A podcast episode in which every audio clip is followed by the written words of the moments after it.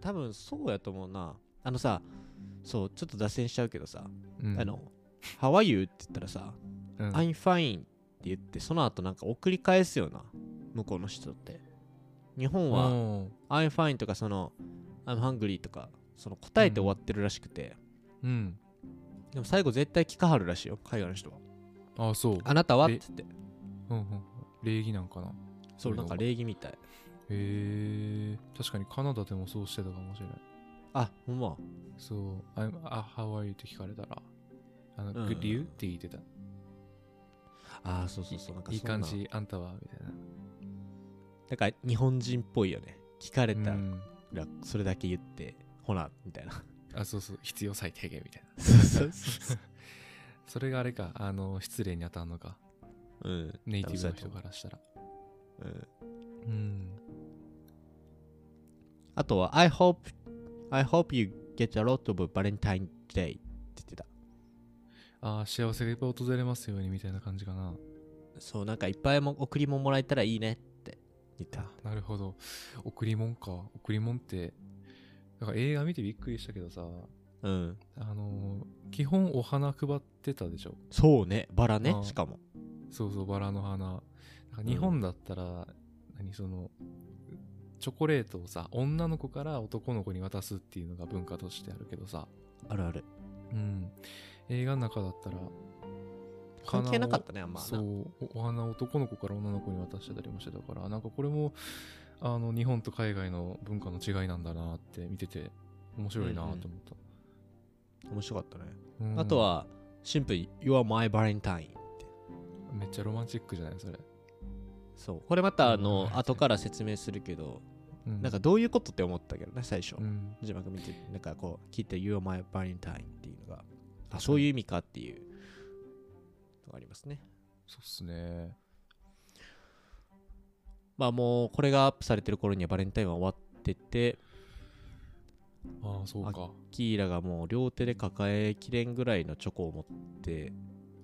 インスタに投稿されてるの見るのよな。あのーちょっとね、もう先立っていっぱい届いてるんですけど、あ入らなかったん で、あのーほら、たまにさ、駐車場とかにこう広いさ、コンテナをレンタルルームで貸してるとこあるじゃない。あるあるあれちょっと2つ契約しまして、 2つ ってちょっとね二つって。いや、気が早いよ、みんな。みんな気が早反い対に逃なげないというのに。モテエピソードとかちょっ といや、そうっすね。ちょっと待って恥ずかしくなってきたからカットしてこれ。 OK えっとカットしましたうん で、はいえっと今日の映画ねそう冒頭から少しちょっと触れてますけれどもバレンタインデーですはい。えーこれも結構古い映画なんやけどえっと2010年のアメリカの映画であただそう。うん。前回のニューイヤーズイブとうんまあ、ちょっと前々回かなと似てて、あのーこう要はアメリカでのこういう、えー商業日って言ったらいいんかな、まあ、商業日っていうか分からへんけど、まあ、バレンタインとかあとは、えーそれこそニューイヤーズイブのようなその海外でのその商業日の中でどんなドラマが起こるのかという、うん。でいろんな年齢とか職業の人たちがやっぱ出てくるのよねいろんなキャスト出てくるやんかこの映画でうん。でそれを人たちがこうなってるあ繋がってんやってみたいなこれだからニューイヤーズイブと似て るよねだか同じこと話したな。らうんそうでそんな感じでえっと、まあ、関係いろんな人がバラバラのエピソードとして流れていくんやけれども最後は繋がっていくみたいなねなあえお前そうやったんかっていう驚きもあったよな、そういわゆるこうあー恋愛のオムニバス映画ですね、うん登場人物多くて最初ちょっと混乱するけどね後になってつながってきてそうこやうね少しずつこの人とこの人で関係あったんだっていうのが、うんうんうん分かってくると気持ちよくなのパズルのピースがはまった感覚になって面白いし、そうあとね、まあ、うん、年齢層も結構あのものすごく若い人からお年寄りまでいてさ、うんそうやねうん、あのストーリーの幅もすごく広が広かったから見ててあの、うんうんもう満足感すごかったねめちゃくちゃ見応えあったよな、うんあとやっぱそのなんせ、まあ、キャストがすごいこう女性陣がもうなんか強すぎたようん。めっちゃ豪華。っていううん見見見終わった後の感想はそこもあったな、うんあのブラッドリー・クーパーさんとか、はいはい。テイラー・スウィフトとかアン・ハサウェイとか、うんア。シュトン・カッチャーさんっていうもう絶対どこかの作品ではもうみんな見たことあるしそれぞれが主演を演じている作品もあるぐらいまあなんならテイラー・スウィフトなんてもうもうめ、ね、今やったら世界を代表するアーティストやからな、うん。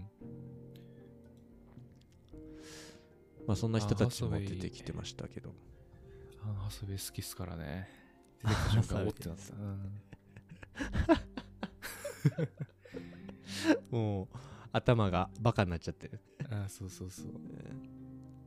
でまあその今回バレンタインデーを取り上げようと思った背景としてはまあ当たり前ですよバレンタインがもう直前だからうん。なんかどんなうん海外でのバレンタインってどうなんだろうなっていうのが気になって、まあ、見たことなかったし、でまあ知り合いの人からバレンタインも面白いよって言われておうなるほど。勧めてもらったらあほほんまに面白かったと思ってうん。確かにこれは面白かったな。でまあ物語はこう基本的にそのバレンタインの日にみんながこうおーな花を注文するね。うん。であのえっ、と主人公主人公誰だっけリード、リードなかんリードくん。リーレなそう、イケメン。イケメン。イケメンっす。うん、でリードがこう花屋さんを、えー花屋さん花屋さんでバイトしてんのかなあれ働いてんのかな普通にあれね、あの、店長っすね、彼は。あれ店長かそうそう、お父さんがあの開いたおあ店そうをそのままついたって感じだったと思あせせせせせ、うん言ったわでなんかリードとあとその親友のハリソンう。うんうん。かなハリソンやったかなあのあ違うわジュリアかジュリアあ、女の人うん女の人あのはいはい友はい達、親友うんうん。って言ってたな。が一応まあなんだろうねメインメインというかうん。まあいろいろとストーリーが一人一人あるからメインキャストが誰かっていうともういっぱいいんねんけどうん。まあ、親友のそのリードと、まあ、ジュリアがそれぞれ恋をしてるんだよねでその、うんハブになっていろんな人が絡み合ってくるみたいなあそうそうそうそう。というストーリーから始まっていきますと。でプロポーズとかしたりとかででそれぞれおのの好きな人がいてってねんけど全然こううまくいかへんだよね。うーん。そうっす最初こそ、え、こんな展開早くて続くの映画って思うけど、うんうんちゃんとそこはあ計算されてるっていうか、うんあのーまあ、見てもらったらわかると思うんですけど、うんうわ、きついな、これ大丈夫かな、主人公とか、大丈夫かな、この登場人物とか。あるな。うん。そんな気持ちにさせられる。うん、そうでそれぞれが、まあ、あのバレンタインの日に誰と過ごすか、まあ、愛する人たちに向けてこういろいろ贈り物するんやけどなんかすごいよね、あの不倫してたり とかあー不倫してたりとか、ね。うん、不倫してたりね。不倫ばっかいやー、やっぱ不倫は文化なんでしょうかね。そうやななんかでもよくそのバレンタインの日に恋がこう終わったりとかうん。変換転換期が来るってよく言うよねはいはい。うんなるほというまあざっくりとしたあらすじで、まあ、そこからねいろいろとあのおのおの好きやった人が、まあ、ああやこうやなって、まあ、こうああやこうやなってっていろんなそう関係者の人たちもバレンタインの日になんかこう思いを伝えたりカミングアウトをしたりとかうんで最。終あそことあそこがこうなっていくっていう、そうそうそう。おいおいってなったもん。 うん、そうそうおーってやっぱあやっぱあやっぱみたいなちょっと待って、ちょっと待ってってなったもん。想像はあのできるできたよねだからあのそうなそこがそうなっていくのはうん。俺直前まで気づかなかった。あほんまうん。あの、奥から歩いてくるあの姿で気づいた。え、もしかしてってなったもん。あそあこでやっと。なんかそういろいろさうん。その2010年、まあ、あの時代はあんまり関係ないかもわからへんけど今の、うんその社会的課題っていうところも取り上げられてたよねうん。そのそうそうそうそう。いろん多様な性っていう意味でね。そう LG LGBT の話も多分取り上げられてるやろうしあとその国籍とかはいはい。白人確かに黒人関係なくその愛は国境を越えるじゃないけどさうん。か全く関係ないんやぞっていうところとかもなんか素直にその楽しくなんか面白おかしく書かれてるからそんなに気にはならへんかったけどそれを感じ、なんか今ってすごくさ感じさせやすいやんか世の中的にも確かにこれはこういうテーマが掲げられててみたいな感 じだけどなんかうんそういう硬い映画じゃなんか重い重く捉えようと思えば捉えられるけどなんかシンプルに楽しいやんか見ててうん。なんか確かあにこうないうんかテーマもあったなっていう愛っていう大テーマがあってで、まあ、いろんな愛の形があるんですよってそれはあの、まあ、性別も関係ないし国籍も関係ないし関係性も、まあ言ったら関係ないしっていうのがすごくあのそうそうそうそうまあ言ったらカジュアルに見れる感じ取れるような、うんうんこんな映画ですごい見やすかった、ねえよかったよねうん、まあ、ざっくりとやけどあらすじはこんな感じであのまあここから印象に残ったシーンとかねあとは、はいはいまあ、名言の方へと移っていきたいと思うんやけど、えーアンチバレンタインねあれはなんかなかなかパワフルな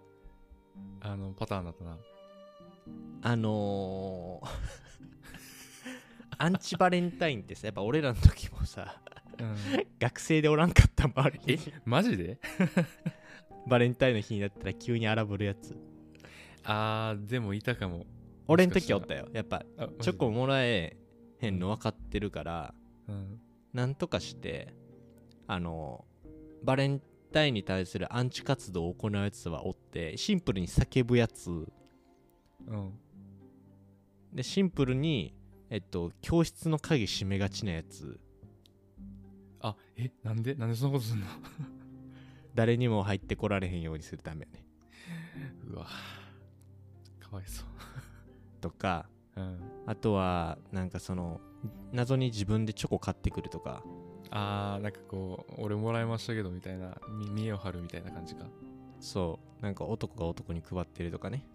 うーんそうなるいほうどなんか謎の行動をしてる人たちもいたけどキャラ濃いなそうめちゃくちゃ、うん、濃かったしうんマジか俺いなかったなそういう人たち はあの何俺えまお前今年何個もらったお前うん聞いて驚くなよ、うんちょっと耳貸してうん当然のようにゼロ個みたいな自虐ノリはあったよええもらなってる男の子ってあんまりひけらかさない、まあ、なんかちょっと恥ずかしいからさそうやな中学生高校生ってさうんそういうの敏感な年代だから、うんけどなんかもらってない人たちはあのそれをこう自虐ネタとして使うみたいな文化はあったなだから男の子がすごく痛々しい期間だったそこは一部の男女が幸せで大多数の97%の男の子がすごくこう傍から見てて痛々しいなあーいててててっていう感じの一日でしたね、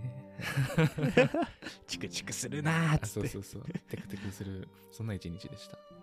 あのアンチバレンタインあのーアン・ハサウェイのことが好きやったジェイあのえっと名前忘れたジェイソンうんやったっけジェイソンやったかな名前ちょっと忘れなんただっけね登場人物多すぎてそ名う前が あやふやな感じそあのうアンチバレンタインのパーティーやったやんうん最後の方にうんあのーなんかあいつ結婚してたんよって不満をはぶいはいはいちはいまけてうん他にもデートに失敗した仲間たちが次々と集まってパーティーが盛り上がっていくっていううんうんうん最初一人あんなイベントあんねんんなと思ったけどねなあえでもあれ俺普通に参加してみたいなって思ったよ楽しいよななああここから生まれる恋とかありそうよな確かにえなんかちょっとあてかあった生ましれなたよねあったあったニュニュースの人とうんあと名前忘れちゃったけどちょっと待えってね、っとあの人はキャスカラトキャスト振り返カるーラわかあカーラかカーラうんカーラとえーっと 名前なんでしたっけあの人黒人の人よねあそうそうそうそうあのスポーツキャニュスースターキャスター2番ニュースキャスター手ってあケルビンあーケルビンケルビンケルビン・ムーアムーアそうそうそえうめっちゃイケメンよななあかっこいいわなんかスーツ中でね見たことはねえな嘘あそうそれこそあ全然ごめん脱線すんねんけどうん いいよ達成していこジェイミー・フォックスっていう俳優さんなんやけど、うジェイミー・フォックスうん、そのえっとケルビン・ムーアを演じてだから本体の人の俳優さんの名前がああなるほどジェイミー・フォックスさんうんうん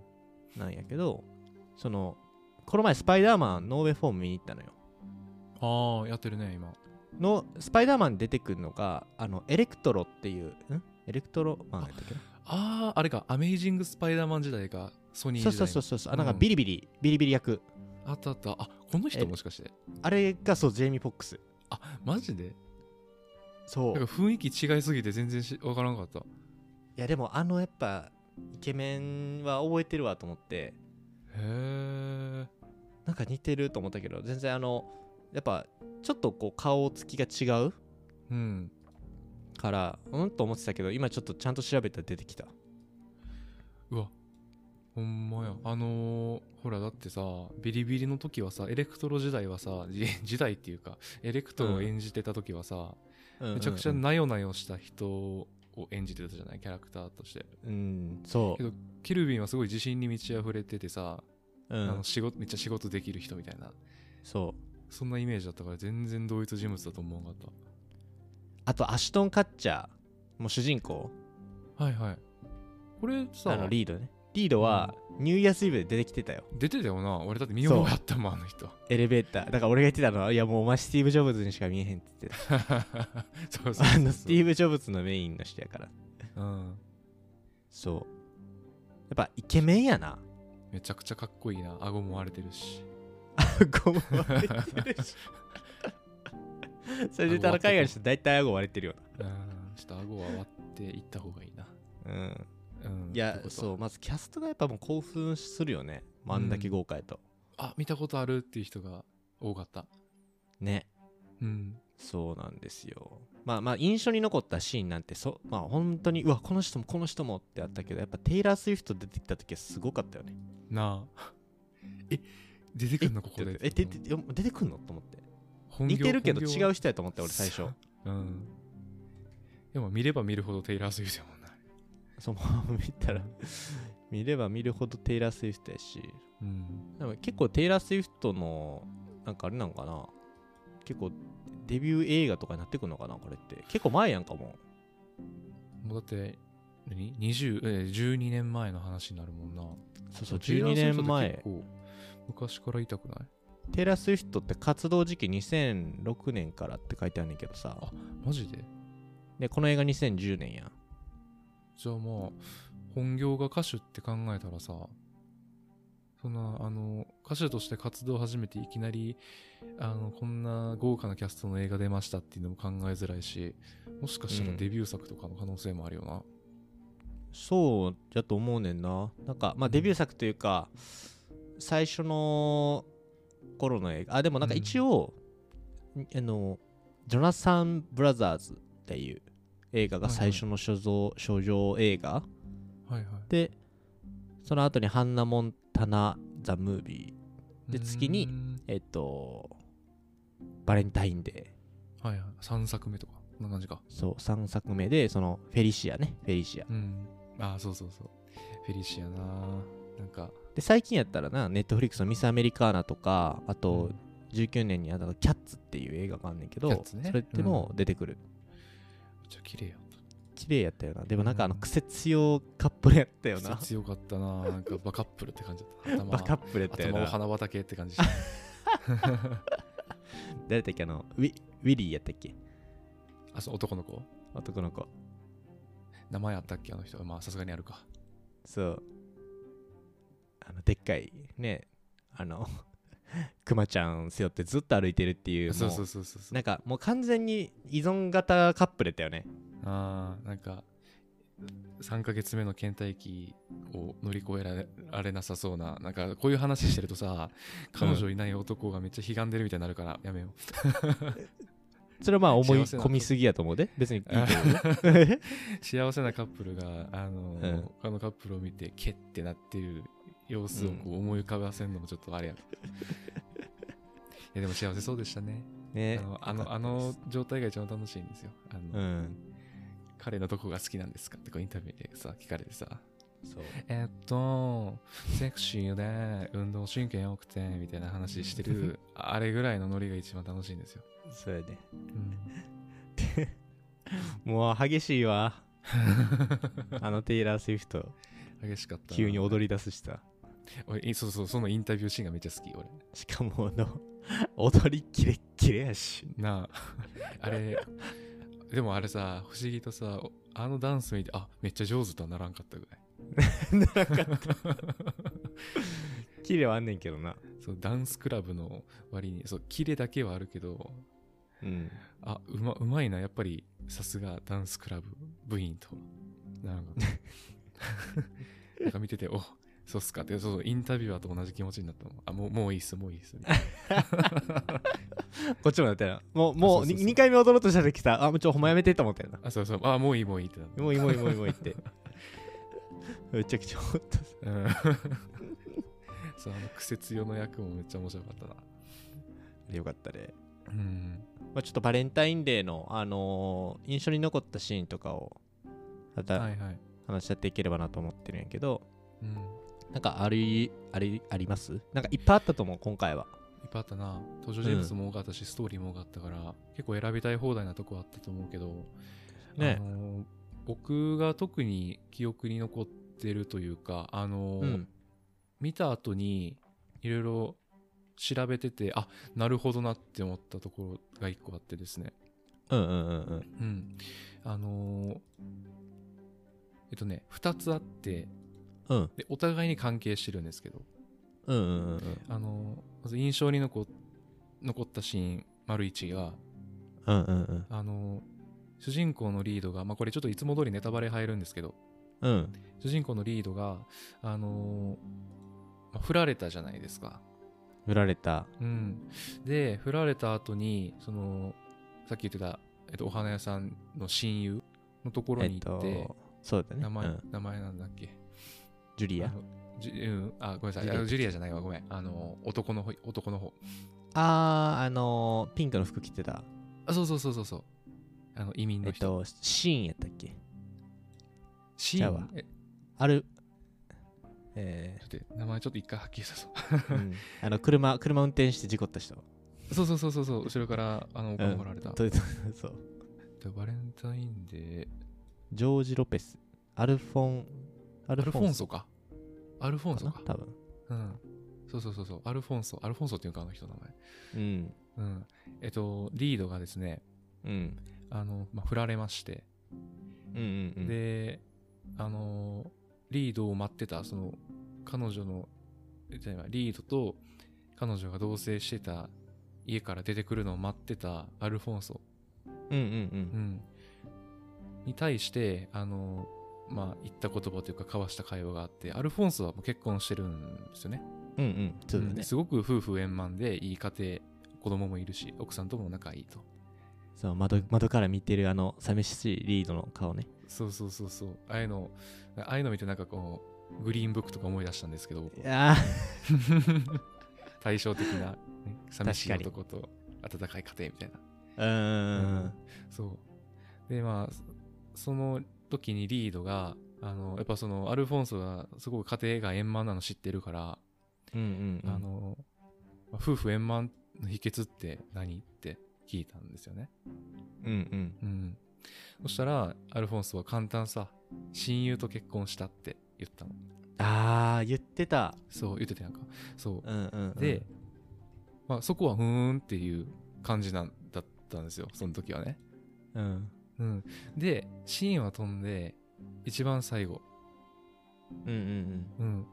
丸に、えっと、印象に残ったシーン丸2でですね、うんえーっとね、ちょっと待って、どこにあったっけな。あ、これか。あのーその主人公のイケメンリードうんと、あと、あの、めちゃくちゃ振り回された、あの、小学校教師のジュリアっていう、あの最初それこそ親友って言ってた女の人。うん言ってたねそうそうそう。その人、まあ親友同士、お互いに、あの、僕たちで親友だよねって言い合ってた仲だったんですよ、もともとはね。うん、で、あのージュリアが、あの、恋してた男の人、お医者さん、うんうんうんイケメンのお医者さんですよ。に、まああのー実は不倫相手だった私がっていうのを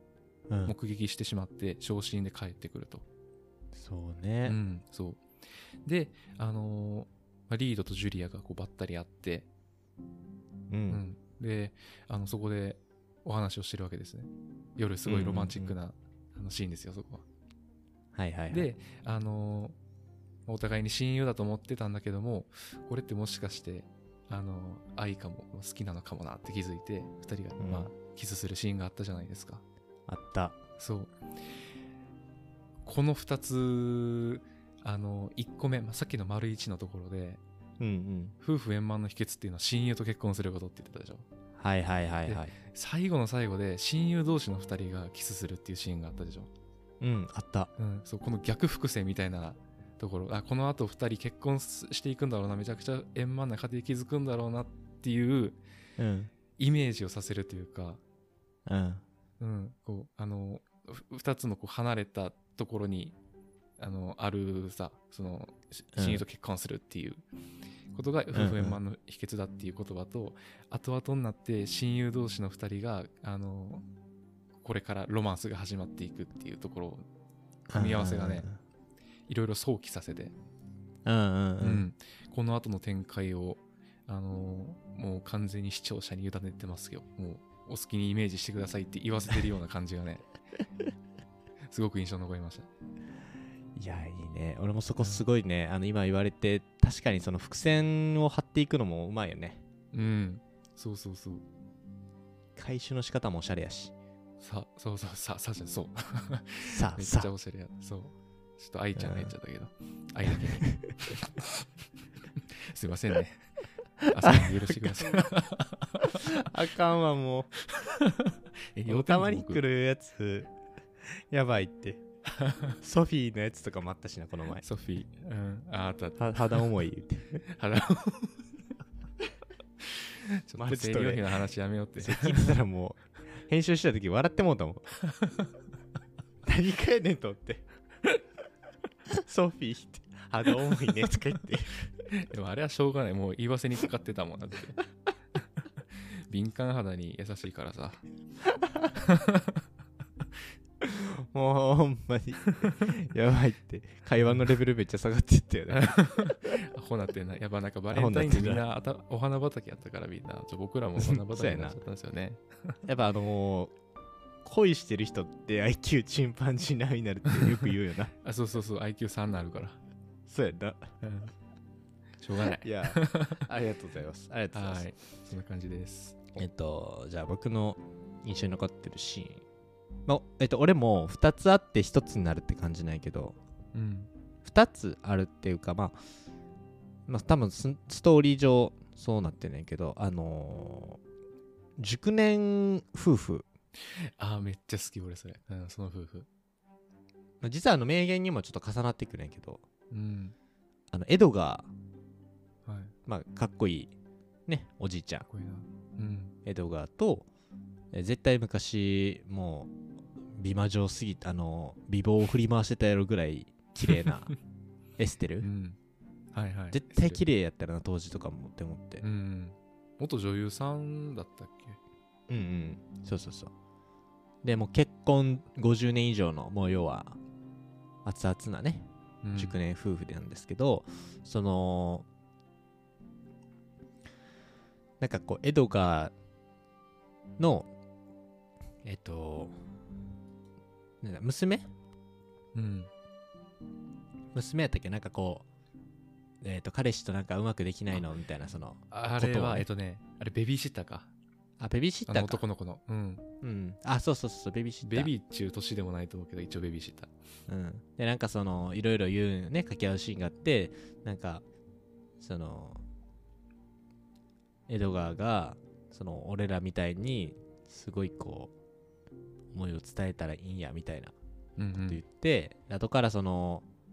そのエステルがねその奥さんの方が隠してたことがあるのみたいなうんそのバレンタイン当日に長年隠してたことを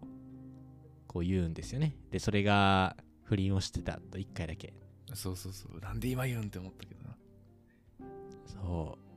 う。うわっって思ったよね。今じゃないってって思っよくその、熟年離婚って日本でもあるけど、たうんなんかそのシーンとか絶対来そうやなみたいな、ちょっと思ってたよ、勝手に。確かにもうこれは、もう、エドがブチ切れてると思って、うん結構ギスってたよなあそこギスってた。 うんギスギスやったしな、ほんま。で、まあ、不倫してた告白して、で、あの、アンチバレンタイン活動に行くんですよね。エド君が、 アンチバレンタイン活動行ってチケットないっすね、みたいな。もう闇すぎマジで、言ったらあのまあチケットもらってうん、あこあこれ繋がんのよねそのキャストでいうところのそうそうそう、うん、えっとあれ誰やろ名前忘れちゃったエドガーとあジェインソンジェイソンアン・ハサウェイの付き合って2週間の彼氏かそうあジェイソンね、がえっとエドカに「おチケットありますね」みたいな「ありがとう」みたいな、いつもやったら夫婦と来るんやけどね」みたいな「えー、そうなんや」みたいなであのなっていくんやけどでその映画でえっと野外映画鑑賞でその女優さんのそのシャーリー・マクレーンエステルの若かりしき頃の、すあのなんか演出シーンがスクリーンでねうん、うん、映るんすよあったねそれは元なんかそれを奥あれは奥さんっていうことを言ってへんけどなんか昔はやっぱあれぐらい綺麗やったんやみたいななんかこうちょっと自慢するシーンとかもね、うんうん、でそしたらエステルがそのエロがーっつってこう 走ってくる赤い真っ赤なドレス着てあれ派手やったなあれ派手やったなあむちゃくちゃ派手やったよなバレンタインやしなうんもうなんかもはや衣装よなあれそうだからその過ちをまあ許してもらおうとは思ってへんけどうんなんか、そこでこう、いろいろこう語り合うシーンがあるよね。で、詳しくは名言のところとかでも言うと思うんだけど、なんか、おおみたいな。えシセルどうしたんお前なんかその格好みたい な。うん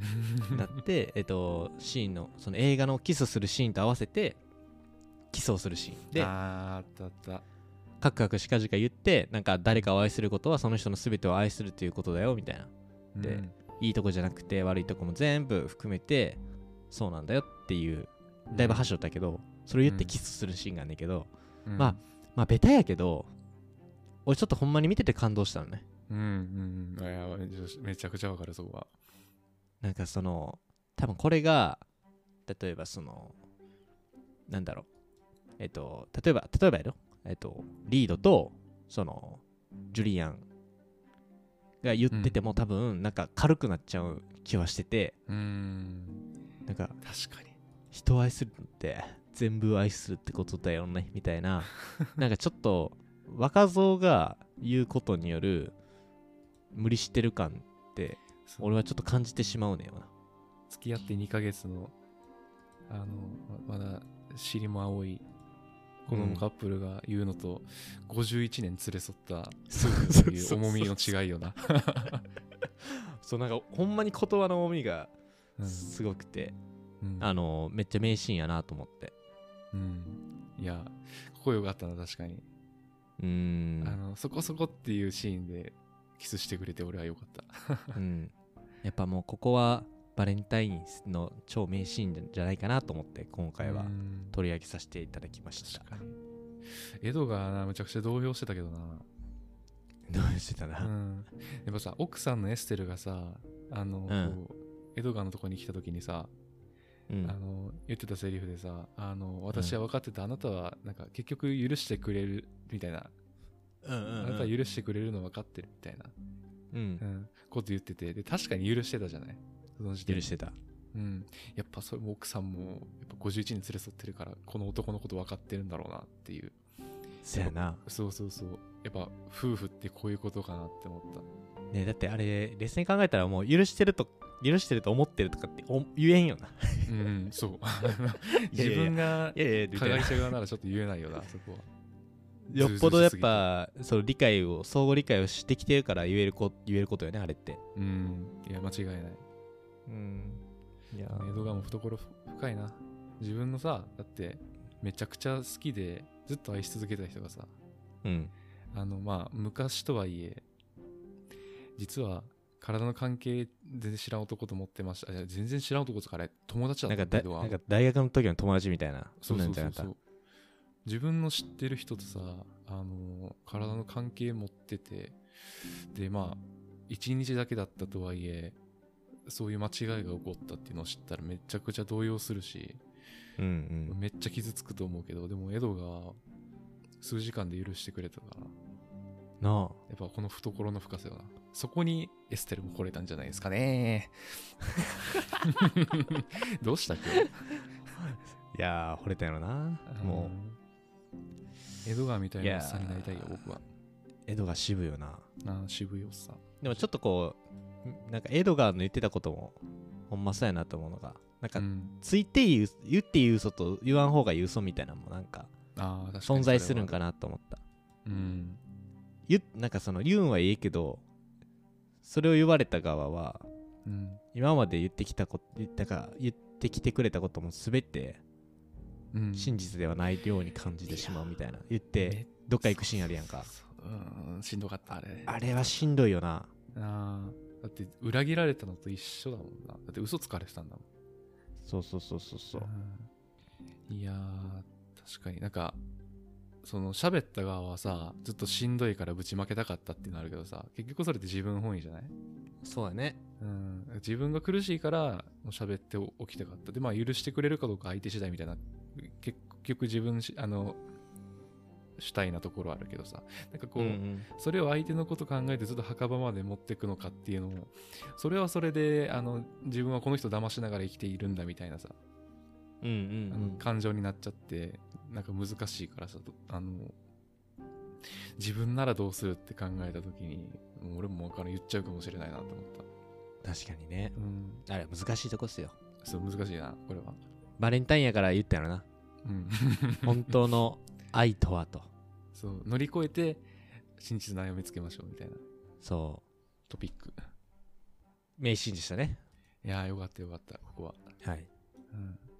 じゃあこの流れで名言に行きたいと思うんですけどはいいやーもう名言いっぱいあったよねだから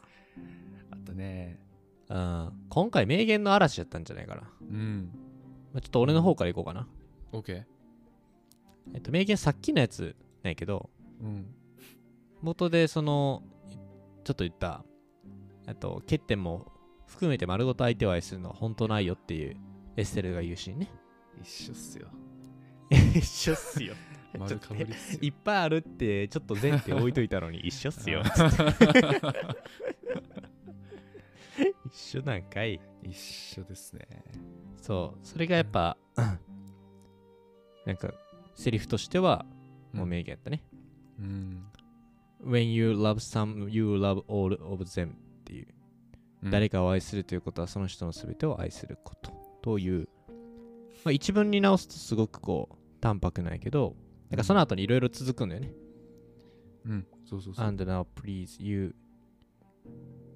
got love everything about them not just the good things but the bad things too うんすべて愛していいところじゃなくて悪いところも The things that you find love, lovable っていうなんか単語できたねラバボーかな。うん lovable lovable そう、ラバボー。 lovable and the things you don't find lovable うん。なんかあ愛愛しいところもそうじゃないところもっていうこの一文まああの名言としてはその最初のね When you love someone you love all of them っていううん。ところやけどまあここですよもうインパクト大やっぱ俺の名シーンとも重なり合って最後やっぱなんか映画として伝えたいことっていうのがエステルが代弁しているという多分シーンになるんやと思うんだけど確かになんかこれは恋人として愛するとかじゃなくてシンプルにパうん今のパートナーとしてもそうだし友達としてもなんかこういう姿勢がうんうんすごく大事なんかなって、確かになうん、なんか一番こうスッと入ってきたよねあの、うんめ背っちゃ景スッもと入ってさきたそうエドガーとエステルの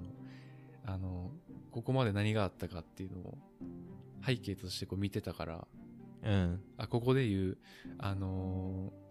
ー悪いところ愛すべき愛愛することが難しいところっていうその欠点の部分っていうのが何で,、でそれを丸ごと愛するっていうことの懐の深さみたいなさ、うんうんうんうん、これが愛なんですよっていうのをすごく分かりやすく見せてくれてたシーンだったね俺もそこめちゃくちゃ好きで、名シーンに挙げてた、そうそうそうそううんなんかラバボーっていうの言葉をうん、初めめて聞いたからちょっと調べてたんやけど、うんまあ、その愛することができるとか愛すべきとか憎めないっていう意味とかもあるらしくてへえなんか使えるなと思って「He's lovable person」で言うと彼は愛すべき人物だとかでもそうやしあーあいつは憎めへんなっていう時でも使えるらしいうんあなるほどな結構使いやすいなそうそうそうそういろんな言葉に使える、そう「You are lovable person」っていうなんかあれかでもそんなところが憎めないみたいなあそうそうそうやっぱ愛ってそうなんですねあのさうんあの例えば彼女がでいてさ、うんうん、で別に何の感情も持ってない状態だったらうんあのえ何これってなるあの例え例えばよ例えばあの、うん顔の特徴体の特徴とか性格とかさうんうんうん、普通だったらあのちょっと、まあ、マイナスポイントにすら転がってしまうような欠点もさうんその人のことを好きっていうだけで、なんかそこも可愛いみたいな風に思うことあるじゃないあるうんだから恋は盲目っていうけどさうんあのこう自ら盲目になりに行く姿勢っていうのもさそれもまた愛なんじゃなななんか俺独身のくせに愛方ってのめちゃくちゃ恥ずかしいんですけどあー 面白うんなんかそうだからそういうことなんだろうなって思ったなんか自分の過去の恋愛のさうんに当てはめてみてもなんかそういうシーンがあったのよあのなんか自発的にその人の欠点を丸ごと愛してたっていうよりもあの、そこすらあの、まあ、利点というか良いところに見えてたっていうのもあって、うんうんううんん、そうやっぱ愛って自発的でもあるしあの偶発的でもあるもんなんだなっていや深いなうん、 何言ってんすかね深い僕なは。何を言ってんだ俺は何言ってんすかね僕。恋はもうすぐ彼女いない歴1年に差し掛かろうとしてますけ恋とは真っ逆さに落ちるものって言ど。ったそようそうそう。おろ愚かですよね。 うん愚かですよ ねあ愚かですどうしよう、今、めちゃくちゃ声震えてた 俺今。う、うん、どどういうしすぎ声震えてたらちたな。ちょっとここだけ強調しとくわ編集の時にああ、そうっ すか。はず。すいませんはずちょっとじゃああの俺の名言はよはい。あのエドガーとねうん。エステルの、えー熟年夫婦がはいお送りする最高のメッセージ欠点も含めて丸ごと愛するのが本当の愛というところでございましたえ動画動画。じゃあキラさんどうっすかはい。あの、僕もまあ、さっき言ったように一緒なんですけど、シーンはね。緒なんやねシーンは一緒っす。シーンは一緒だけど、うんあの、愛って、 言わない言わないやばい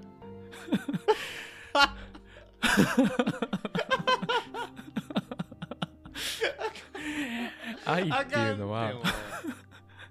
ちょっと待 って、あのね、あの、今の良くない言い方我にが良くない我に変える前に喋り切りた い。愛って、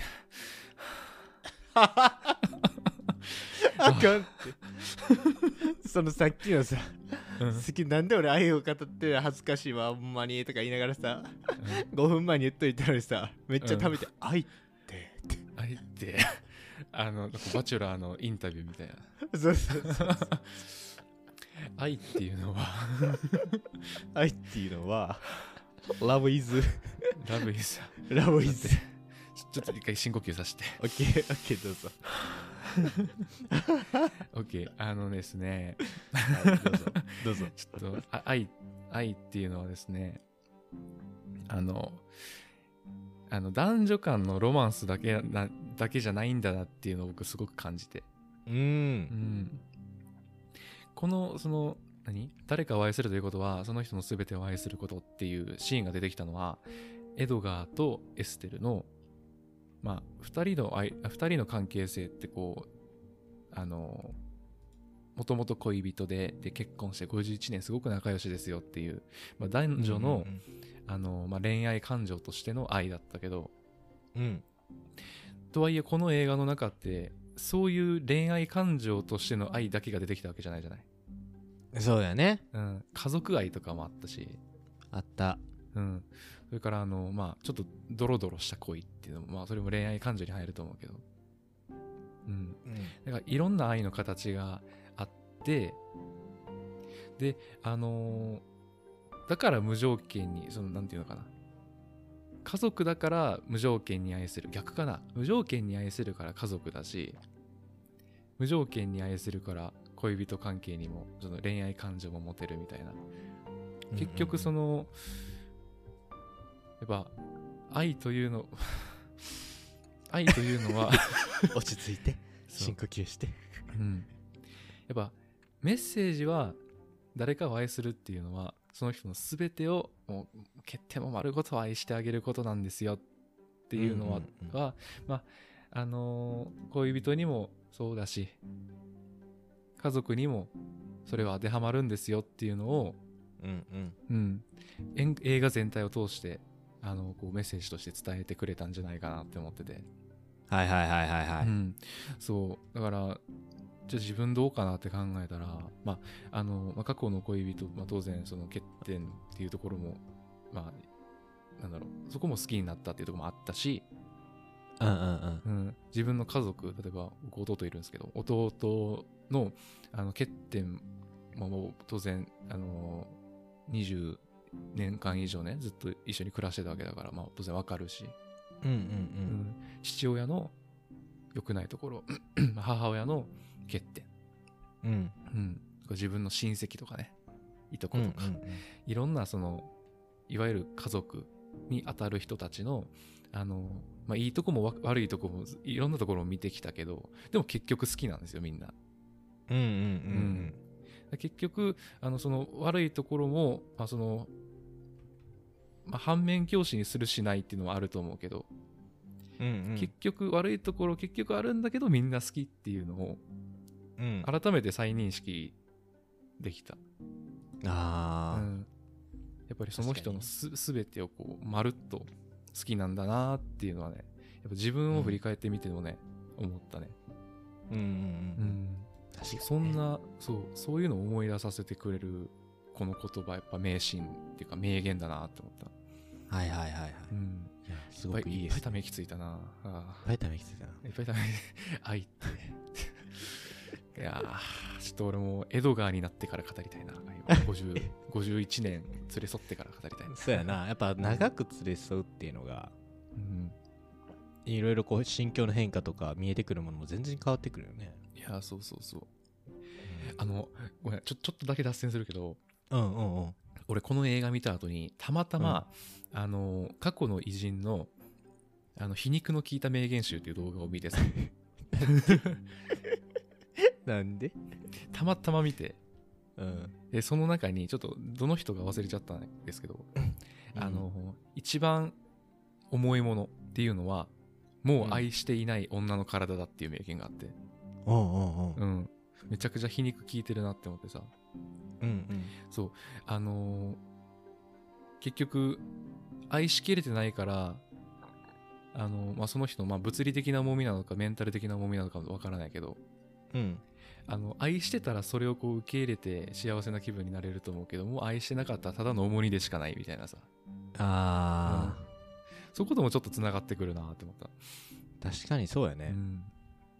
だからそのやっぱさずっと同じ人といるとどうしてもさあの恋愛感情って、うん、なくなっていってしまうその恋人っていうよりも家族としてのあの、うんこう感情がどうしても一緒に過ごしていくうちに勝っていってうんうんであのずっと一緒にいるからもうなんかいて当たり前じゃないけどなんかうんうん鬱陶しくなってくるみたいなこと言ってる人もさいてさそうんの、うん熟年夫婦っていうのかなそうだねうんだからそのエドガーとエステルみたいに51年経ってもあんなラブラブでいることの難しさっていうのはねやっぱ実感するよねそういうのも聞いてるとうんうんうんうんなかなかいないじゃないそう熟年離婚っていう言葉があるぐらいだからさそうよねうん結構深いテーマに入ろうとしてるからちょっとテーマを変えようかな最後、うん好きとうん愛してるこの辺のうん違いについてちょっとね、なるほど、うん、難しいなこれちゃ んとちゃんとこれ考えとくべきことですよね確かに、うんまあバレンタインの話はこの辺にしといてねうん、好きとまあまず愛してるかあのうん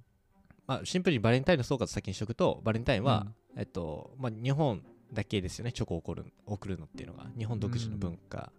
で映画みたいにまあアメリカだったら、えっと、お逆で男から女の人にプレゼントを送るのが一般的はいだからその愛を表現するででそれに対してえー女の人は受け取るか受け取らないかっていうところを、まあ、では確かめれるうんうんものになってるよね愛の一日ですねそうそうそうそうそうでもなんか基本的にイギリスとかもイタリアとかも全部含めてなんか基本男の人から女性にプレゼントするのが一般的らしいね、うんなるほどまあ、これはねあの調べてくださいそんな感じですうんでその好きとガッキラが言ったその、まあ、愛してるみたいなところだと思うんだけど結構難しいと思うねんいやな難しいなここちゃんと線引きが言語化すると、例えば好き好きっていうのはさうん空いている状態っうんていうそのちょっとこう形容詞的な意味合いが強いと思っててさはいはい要は好き嫌いってさ自分では何ともできひんような感情じゃないうんあもうなんか嫌いとかさあもう好きとかってさその結構時勢で出てくるもの勝手に出てくるものやんか、だから好きが継続するとか嫌いになるっていうのは少しちょっと自分ではコントロールがしづらい確かにと思っててであとは要は状態以上のはステータスが好きステータス嫌いみたいな感じやからそれはなんか、その行ったり来たりするもんやと思ってるから嫌いなことが悪いことじゃないし好きでいることがハッピーなことでもないみたいな感じだと思うんだようんでもその愛してるっていうさその愛するっていうこれはもう完全に動作やんかうんなる要ほはど I love you っていうそのあなたを愛しているっていうその動作っていうことは自分でなんとか要はできるわけやんかうん愛するという行動を取るという、んなんかそこにまず大きな違いがあるんかなと思っててうんなるほどな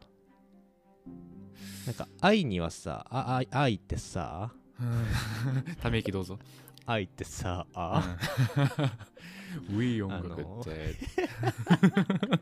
なんか多分一方的なのか相互感なのかっていう多分その違いもあると思っててあ確かにそれはあるかも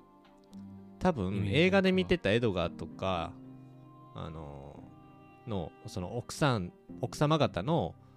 あのあれは愛やんかきっとうんきっとっていうかもう紛れもない愛よねあれはうんあれはだから双方向だよねなるほどイなんンかターアクションってやつかうんよくこうドラマとかでこう愛してるんですっていうとかこういうシーンがあるねんけどうん厳密にはちょっと違うかもしれないねあれは要は一方的に好きなんだよねうんあーなんかあれ思い出した武田鉄矢の「あなたが好きだから」ってやつうん僕は知りませんあれはなんか確かに俺あのストーリー全然知らないけどさ、うんうんなんかあのシーンだけ見ると一歩通行感あるよねうんあるうんできっとその恋とかもそう愛えっと好き愛恋この3テーマうんで多分あのー恋は片思いでも恋してるっていうやんかうんでも愛は2人の気持ちが共通してないと生まれへんやんかうん確かに要は恋は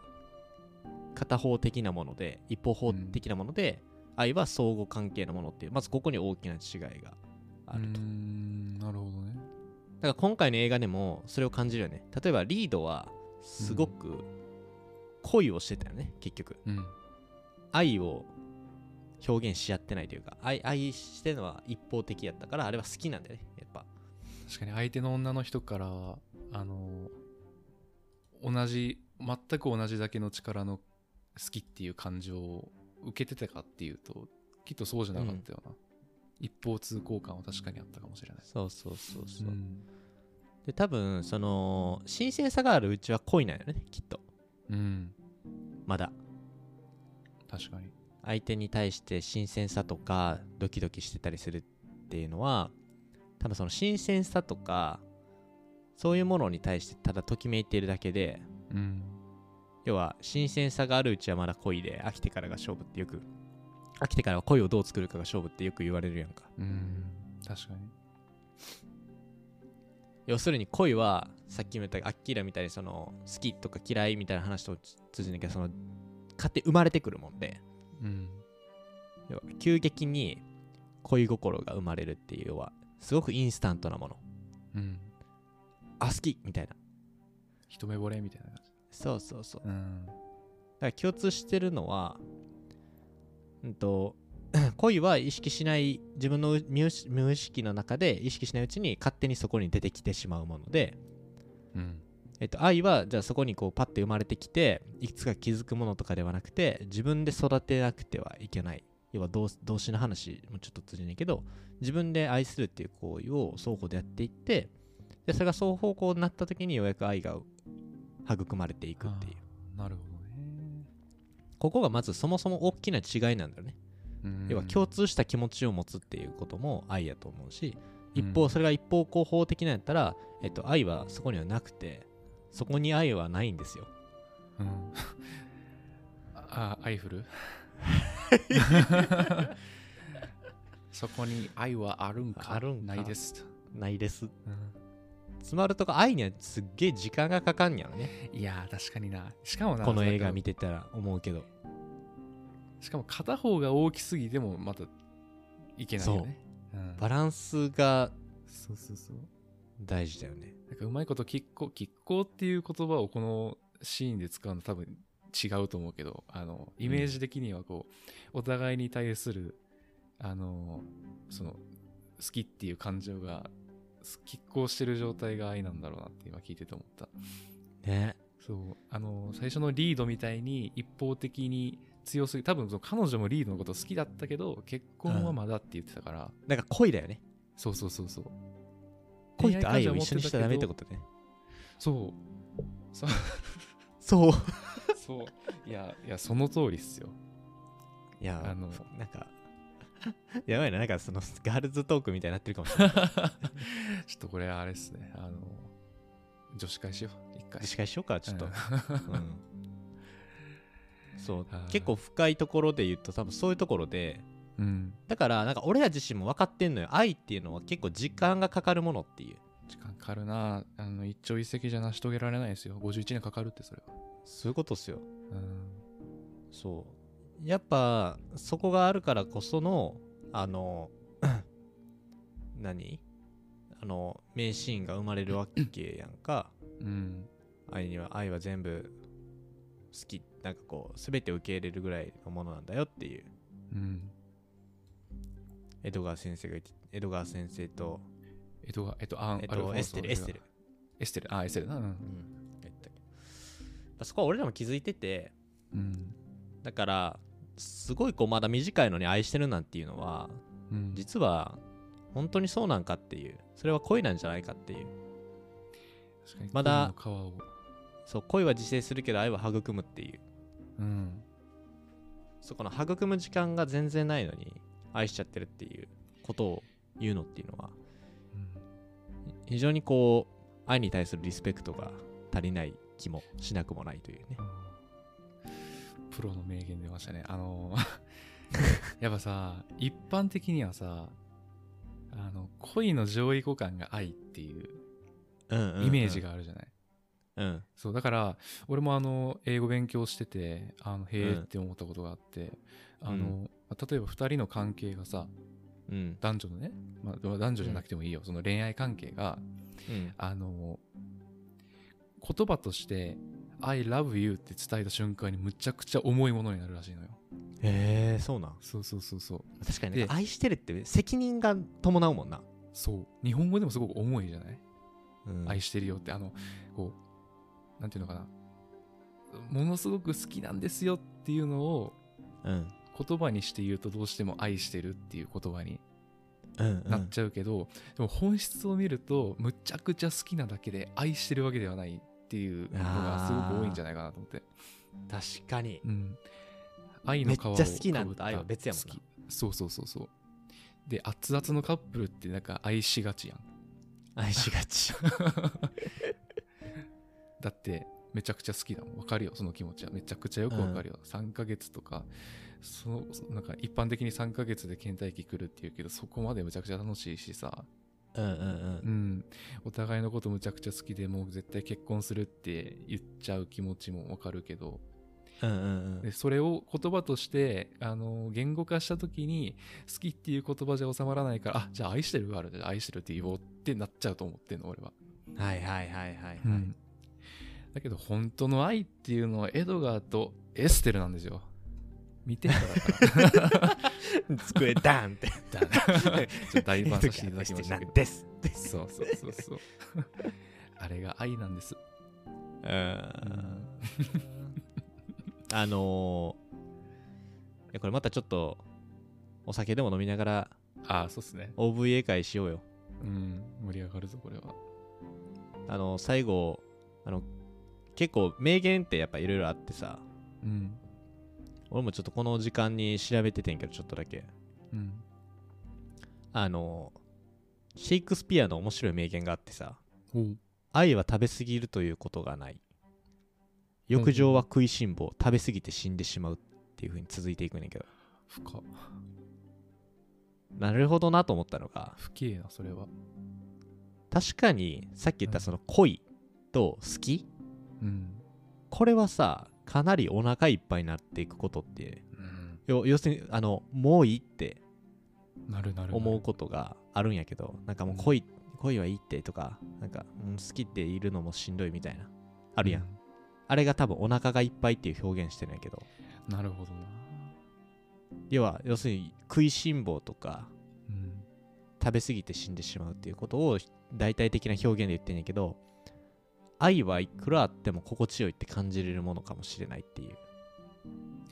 不敬なことを 言ってて、確かに愛なんて何本あってもいいなと思って。うんそ愛ってあの消えないよねちょっと待ってう。これ放送回黒歴黒歴史かもしれないな今日最高の放送回になりましたね。うんあごめんちょっと放送が入ったちょっと一瞬待ってうんい。いやー、今日神回だな、ち ょっと。やばいそう俺もそのあ恋と愛の違い好きと愛の違いっていうところでちょっと一個喋ろうと思ったことがあってでなんかね本質的には確かにちょっとシェイクスピアとねなんか似てる考え方は、うんうんうん。それをちょっと喋るわ 後で軽くうんちょっと時間も時間やかいいよ、もう話しちゃって。らうんこれ多分音入ってるよな放送いや、今、入ってへんよ。で、あと、入ってない後で消せるし、別にその辺は。あマジであじゃあ喋っていい もう、こっからは、もう、あれよ、延長戦よ。あオッケーオッケーちょっとお酒あったらよかったな汗 えっとですねうん何喋ろうかあ喋ろうと思ってたかというと、うん。まあ、さっきシェイクスピアっていうのは愛は食べ過ぎることがないって言ってたと思うけうど、んうん。あのーやっぱ愛っていうのは、まあ、好きっていうのはあのーまあ、例えば片方の気持ちがものすごくあの強かったりとか、うんう。うんん、あのバランスが取れてない状態ってみたみたいな話をさっきしたけどうん愛っていうのはお互いの気持ちがあの同じぐらい好きでであのずっと一緒にいたいなって思ってこうずっとバランスが取れてる状態うんうんであのその状態っていうのは基本的にはなんか最後までずっと続くんじゃないかなと思っててうんううんん、そうもしあのまあ例えば結婚して、まあ、おお互い愛してると、えっと、認識をしているという前提のもとうん結婚をしてじゃあ仮に60歳まで行ってじゃあ熟年離婚しちゃいましたってなったらうんなんかお互い愛してたんだけれどもあの片方のその愛っていう感情がなくなっちゃったあのなんていうのかなうーんちょっと待って言語化すると難しいねいざ話したらこれいいよいいよあのいや愛お互いにお互いのことずっと好きだったらうんうん、あの多少の欠点も許せると思うんですよあのエドガーとエスエステルみたいに、うんううんだけどなんかあのものすごくバランスが崩れる瞬間っていうのがきっとあって、うんうん、でそれってもう取り返しがつかないもうあの培ってきたものもあるし、そうだねうん、であの、まあ、一個あの一つ愛っていう感情がなくなっちゃったらもうそのバランスが完全に崩壊してうんうん戻ることもないし、うんうんうん、でそうなると片方だけがずっと好きっていう状態になるじゃないイメージ的には、やっぱうんあれだよね俺もちょっと今聞いてもだけどその愛は時間がかかるってさっき言ってたやんかうんやっぱ愛は瞬時に生じるものじゃないこれはもう明確やんかうんうん恋やんそれはうん恋とか好きとかってだから時間をかければかけるからこそなんか信頼とかにも多分愛って信用信頼に近いと思っててああ確かにそれはあると思多分その一瞬で崩れたらううん時間をかけて積み上げられるものやからこそ崩れるとうん取り返しがつかないっていうのはそういうことでだからちょっとしたことでは確かにその愛というのはうんなくならないし積み上げていくのも変わらへんねんけどなんかバランスが崩れるとか一個このパーツが抜けたら一気にそれがこう崩れていってしまううんっていうのは多分あるんだろうねきっとでもう一回崩れちゃったらもう取り返しがつかないそうみたいもなう時間状態がにきっとそれをなるんだまたね積み上げる時間がないというかうんしんどさも絡んでくるよねだっていやそれはあると思うだから基本的にはあの土台がしっかりしていていると多少のことでも崩れないけどうんうん、だからそうですねあの土台が崩れるような大きなあの例えば片方がその過去に不倫してたとかじゃなくて、今不倫しちゃったとかはいはいはい信頼関係のその土台の部分を大きく損なうようなことをすると、もう愛は愛ではいられないあなんかかあの曲のタイトルみたいになったビー ズのビーズっぽいなたあそうそうそうなんかあなんかそういうこともあるんだろうなーって思いながら聞いてたいやだからもう愛っていう状態までいったらちゃんちゃんじゃなくておしまあの、ーうんうんうんうんこの先一生安泰だねじゃなくてあの、その親しき中にも礼儀ありっていうことわざあるうんうんことわざあといるうねか言葉があるけど、うんそうそうそうだからその土台をしっかり作った状態であの今後も一緒に愛を積み上げていくためのうん秘訣みたいなのがその礼儀っていうのが一個あるんじゃないわあ深っか、深っうん、はぁ恥ずかしいやーちょっとえすごくこうなんだろうね普段使わないのを使った気がしてて、い、うん、疲れでたしかもこれはもともと予定してなかったからねちょっとうん、そう。 もうね、24歳未婚彼女 なし、愛を語るっていう、そんな放送回でしたけど。いやーいいわ個人的にはすごくこう学びというか気づきが多かったうん、放送会、バレンタインに良かったねこの映画よかった。そう、なんかすごく議論が深まったな。うん、なんか、す映画で多しかっ分たし。伝えたいこともそういうことやと思うけどねうんきっと愛とか好きとか恋とかそうっすね。いやー深いですねまたちょっとこのこれまでとはあの毛色の違うテーマで「愛とは」っていううんことをつあの扱ってきたのでまたいろいろこういうテーマをねまた使ってきて映画を見そうてそう,、ですねいえばバレンタインの時こういう話したけど今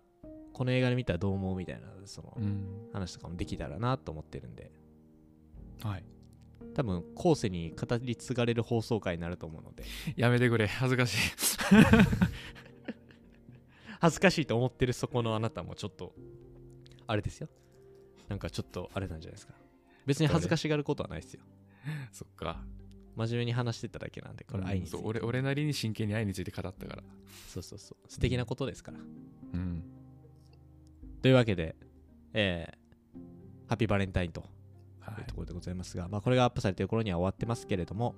えーぜひねバレンタイン1週間前とかにあったなってなって愛とか好きとかってどんなのねっていうのをちょっとこうああやこうやと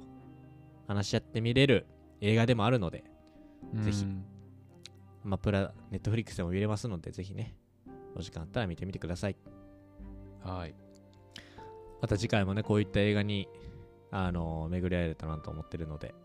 次回以降もよろしくお願いしますよろしくお願いしますはい、ちょっとね、すごく今日は、アッキーラがもう、詩人みたいになっとったけど。もうめっちゃくちゃ恥ずかしい俺絶対後で聞かないこの か放送回だけは ちょっと、ね、しげちゃんとかよっぴーにも聞かせてあげようと思います。 というわけで、えっ、と、改めてアッキーラ、本日の放送回ありがとうございました。また次回以降もよろしくお願いします。ありがとうございましたははい、ありがとうございました。いハッピーバレンタイン